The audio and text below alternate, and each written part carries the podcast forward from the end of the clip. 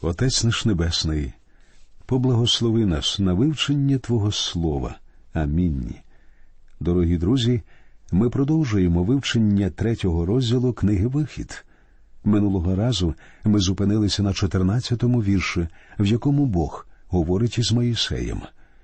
У наступному тексті третього розділу ми дізнаємося про те, як Мойсей отримав повеління Бога служити йому. Прийшов час, коли збулася обіцянка Йосипа, що він дав синам Ізраїлевим. Я читаю 25-й вірш 50-го розділу книги буття. Згадає Бог вас. Читаємо 15-й вірш 3-го розділу книги Вихід. І сказав іще Бог до Моїсея. Отак скажи Ізраїлевим синам. Господь, Бог батьків ваших, Бог Авраама, Бог Ісаака і Бог Якова послав мене до вас. А оце ім'я моє навіки, і це пам'ять про мене з роду в рід. Бог являвся Аврааму, Ісааку та Якову. І тепер той самий Бог посилає Моїсея до дітей Ізраїлевих і дає йому докладні інструкції, які ми знаходимо нижче, у віршах з 16 по 20. Іди, збери старших Ізраїлевих та й скажи їм Господь, Бог батьків ваших, явився мені, Бог Авраама, Ісаака та Якова, говорячи, згадуючи, згадав я про вас та про заподіяне вам у Єгипті. І сказав я Я виведу вас з єгипетської біди до краю ханаанеянина, і хіттиянина, і амореянина, і перезіянина, і хивиянина, і євусиянина, до краю, що тече молоком та медом, і вони послухають слова Твого, і прийдеш ти та старший Ізраїлеві до єгипетського царя, та й скажете йому Господь, Бог євреїв, стрівся був нам. А тепер ми підемо в триденну дорогу в пустиню і складемо жертви Господеві, Богові нашому. Я знаю, що єгипетський цар не дасть вам піти, як не буде змушений рукою сильною. І я витягну свою руку та й поб'ю Єгипет усіма чудами моїми, що вченю серед нього, а потому він відпустить вас. Бог дає Моїсею чіткий план дій. Він повинен піти до старішин Ізраїлю і пояснити їм Божий план визволення. Потім вони всі разом повинні піти до фараона і просити його відпустити їх на три дні до пустелі, щоб вони могли всім народом принести жертву своєму богові. Суть плану полягала в тому, щоб повільно підготувати фараона до виходу євреїв з Єгипту, а не ставити перед фактом. Завтра ми йдемо звідси до землі ханаанської і назад ніколи не повернемося. Бог також попереджає Моїсея, що фараон не відпустить їх.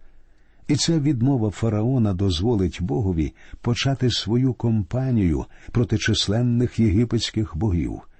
Після цієї боротьби, під час якої Бог продемонструє дивовижні чудеса й ознаки, фараон буде, як і раніше, впиратися і не захоче відпускати Ізраїль.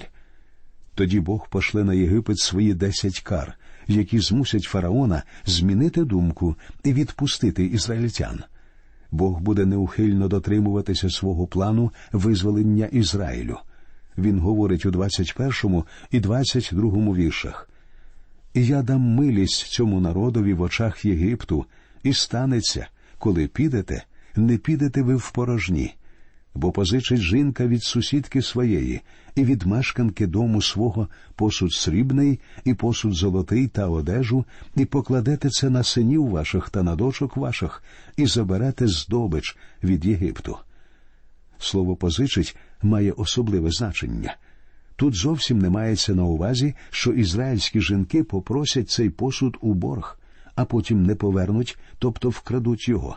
Ні, вони тут випрошують свої власні гроші, ту плату, що їм заборгували єгиптяни за кілька сотень років тяжкої рабської праці. Таким чином, і тут Бог піклується про них. Вони підуть з Єгипту, отримавши сповна за свою працю. Тепер давайте почнемо вивчення четвертого розділу книги Вихід. У цьому розділі ми дізнаємося про ті заперечення, які Моїсей висловив Богові у відповідь на його повеління вивести Ізраїль із рабства. Мойсей послався на зневіру ізраїльського народу і на невміння говорити гарно і переконливо. Бог відповідає на його заперечення двома ознаками палицею, що здатна творити чудеса, і прокаженною рукою Моїсея, що символізує тут гріх. Бог очищає руку Моїсея від хвороби. Так ми знову переконуємося в здатності Бога допомагати людям, які підкоряються йому. Що стосується невміння Моїсея говорити, то його брат Аарон буде говорити за нього. Наприкінці розділу Мойсей повертається до Єгипту і повідомляє старішинам Божий план визволення ізраїльтян. Підбиваючи підсумок, можна сказати, що четвертий розділ говорить про те, як Господь поверне Мойсея до Єгипту і як чудово Бог розсіє його побоювання. Отже, чого ж боїться Мойсей, коли дізнається від Бога, що повинен стати визволителем народу Ізраїлю? Читаємо перші два вірші. І відповів Мойсей та й сказав: Та ж вони не повірять мені і не послухають голосу мого, бо скажуть Господь не явився тобі. І промовив до нього Господь, що то в руці твоїй? Той відказав Палиця. Відтепер Мойсей буде не раз користуватися цією палицею у багатьох ситуаціях.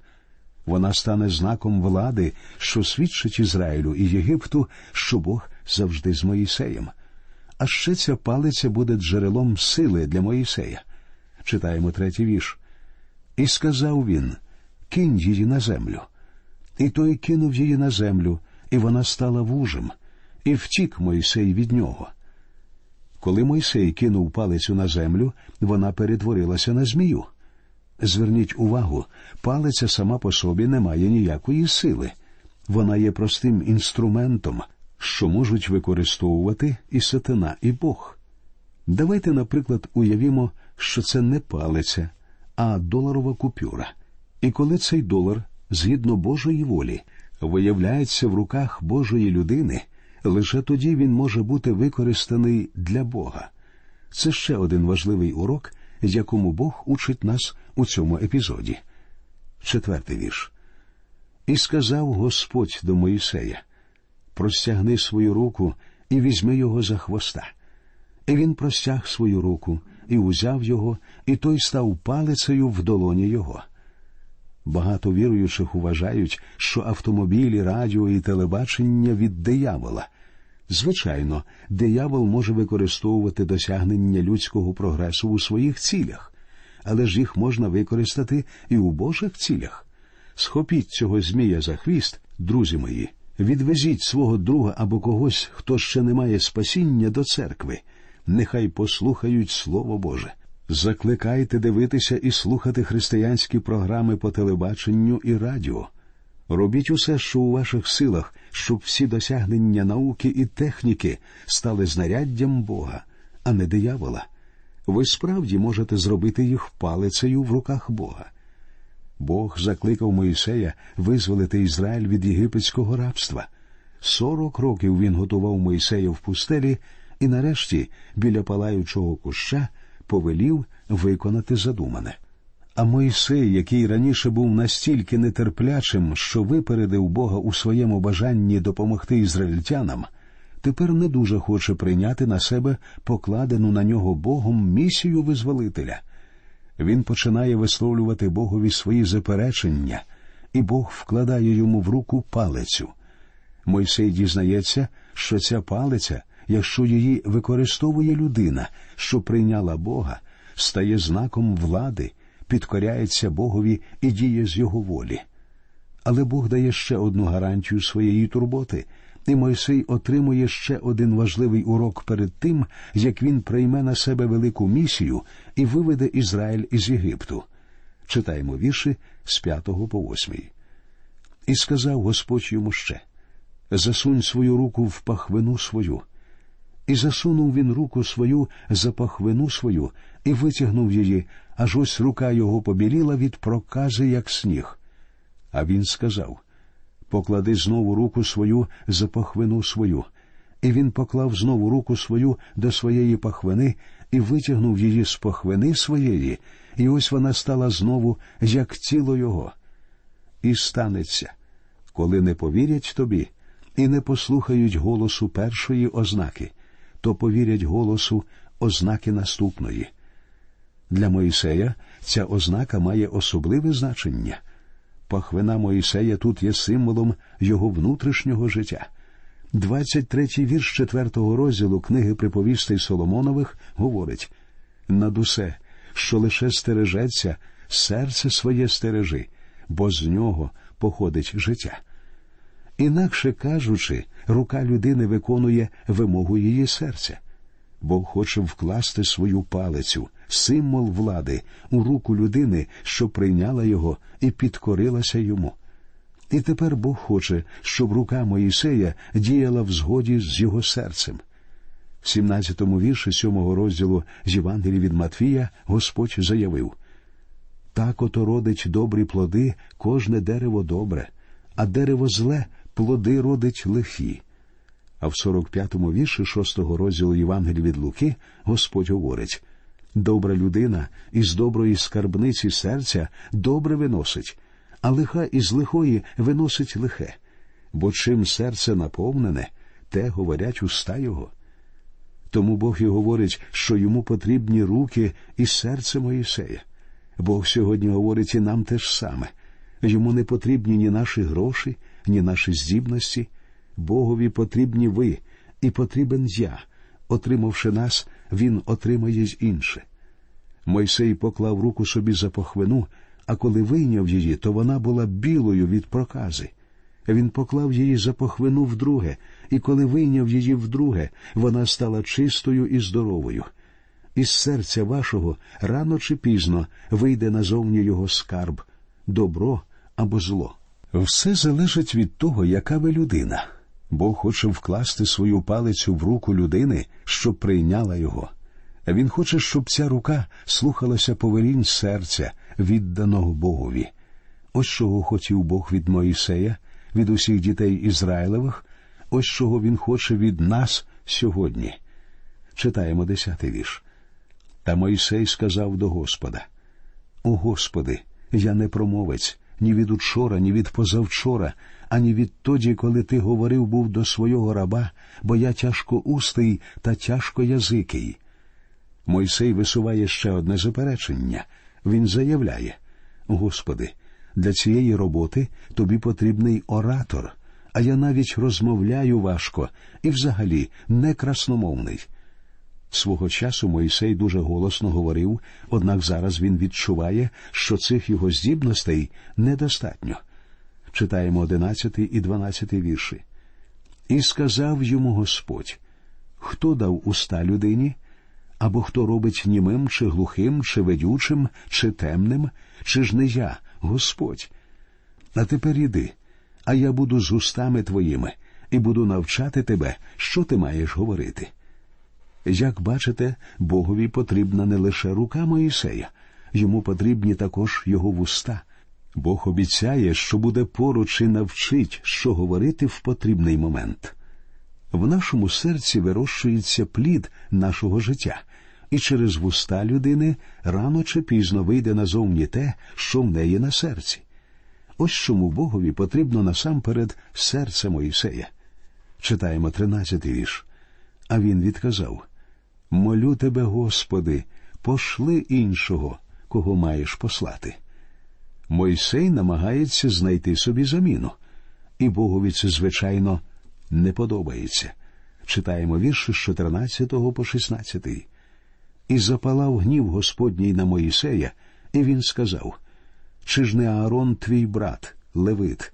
Я знаю, що він добре буде говорити, та ось він вийде навпроти тебе і побачить тебе, і зрадіє він у серці своїм, і ти будеш говорити до нього, і вкладеш слова ці в уста його, а я буду з устами твоїми і з устами його, і буду навчати вас, що маєте робити. І він буде говорити за тебе до народу, і станеться, він буде тобі устами, а ти будеш йому замість Бога. Хоча Бог знає, до яких пагубних наслідків приводять двовладдя, він виконує прохання Моїсея. Мойсей просить собі помічника, що буде говорити за нього, і робить велику помилку. Пізніше ви побачите, як це призвело до серйозних труднощів, коли діти Ізраїлеві йшли через пустелю. У книзі числа ми дізнаємося, що Аарон брав участь у виготовленні золотого теляти, коли Моїсей був на горі Сінай. Аарон вчинив страшний гріх, і допустив він його саме через двовладдя. У книзі числа з'являються й інші проблеми. Щоб вивести дітей Ізраїлевих з рабства, Богові зовсім не потрібний був Аарон. Йому потрібний був лише Моїсей. Але Моїсей не хотів повністю довіритися Богові, тому Богові довелося дати йому помічника. Ми повинні визнавати свою слабкість, але коли Бог закликає нас виконати якесь доручення, ми повинні йому повністю довірятися. Бог сам допоможе нам виконати цю роботу. Прочитаємо 17 та 18 вірші цього розділу. І ти візьмеш у руку свою оцю палицю, якою ознаки чинитимеш. І пішов Моїсей, і вернувся до тестя свого вітра, і сказав йому: Піду я, і вернуся до братів своїх, що в Єгипті, і побачу, чи ще живі вони. А Єтро сказав до Моїсея Іди в мирі. Отже Моїсей повертається до Єгипту. Вірш з 19 по 21. І сказав Господь до Моїсея в Мідіяні Іди, вернися до Єгипту, бо вимерли всі люди, що шукали твоєї душі. І взяв Моїсей жінку свою та синів своїх, і посадив їх на осла, та й вернувся до єгипетського краю, і взяв Моїсей палицю Божу в руку свою. І сказав Господь до Моїсея Коли ти підеш, щоб вернутися до Єгипту, гляди, щоб усі чуда, які я вклав у твою руку, ти вчинив їх перед лицем фараона, а я ожорсточу серце його, і він не відпустить народу. Старий єгипетський фараон, що наказав убити Моїсея, помер, а це означає, що тепер там новий фараон, і Мойсей може повернутися. Те, що Бог обіцяє ожорсточити серце фараона, завжди викликає запитання і заперечення. Коли ми будемо читати про кари єгипетські, ми докладно зупинимося на цій проблемі і постараємося дати вичерпні відповіді. А зараз прочитаємо 22 і 23 вірші. І ти скажеш фараонові так сказав Господь, син мій, мій перворідний то Ізраїль. І кажу я тобі відпусти мого сина, і нехай мені служить. А коли ти відмовиш пустити його, то ось я вб'ю твого сина, твого перворідного. Бог не називав одного окремо взятого ізраїльтянина сином Божим. Він говорив про весь ізраїльський народ. Син мій, мій перворідний, то Ізраїль.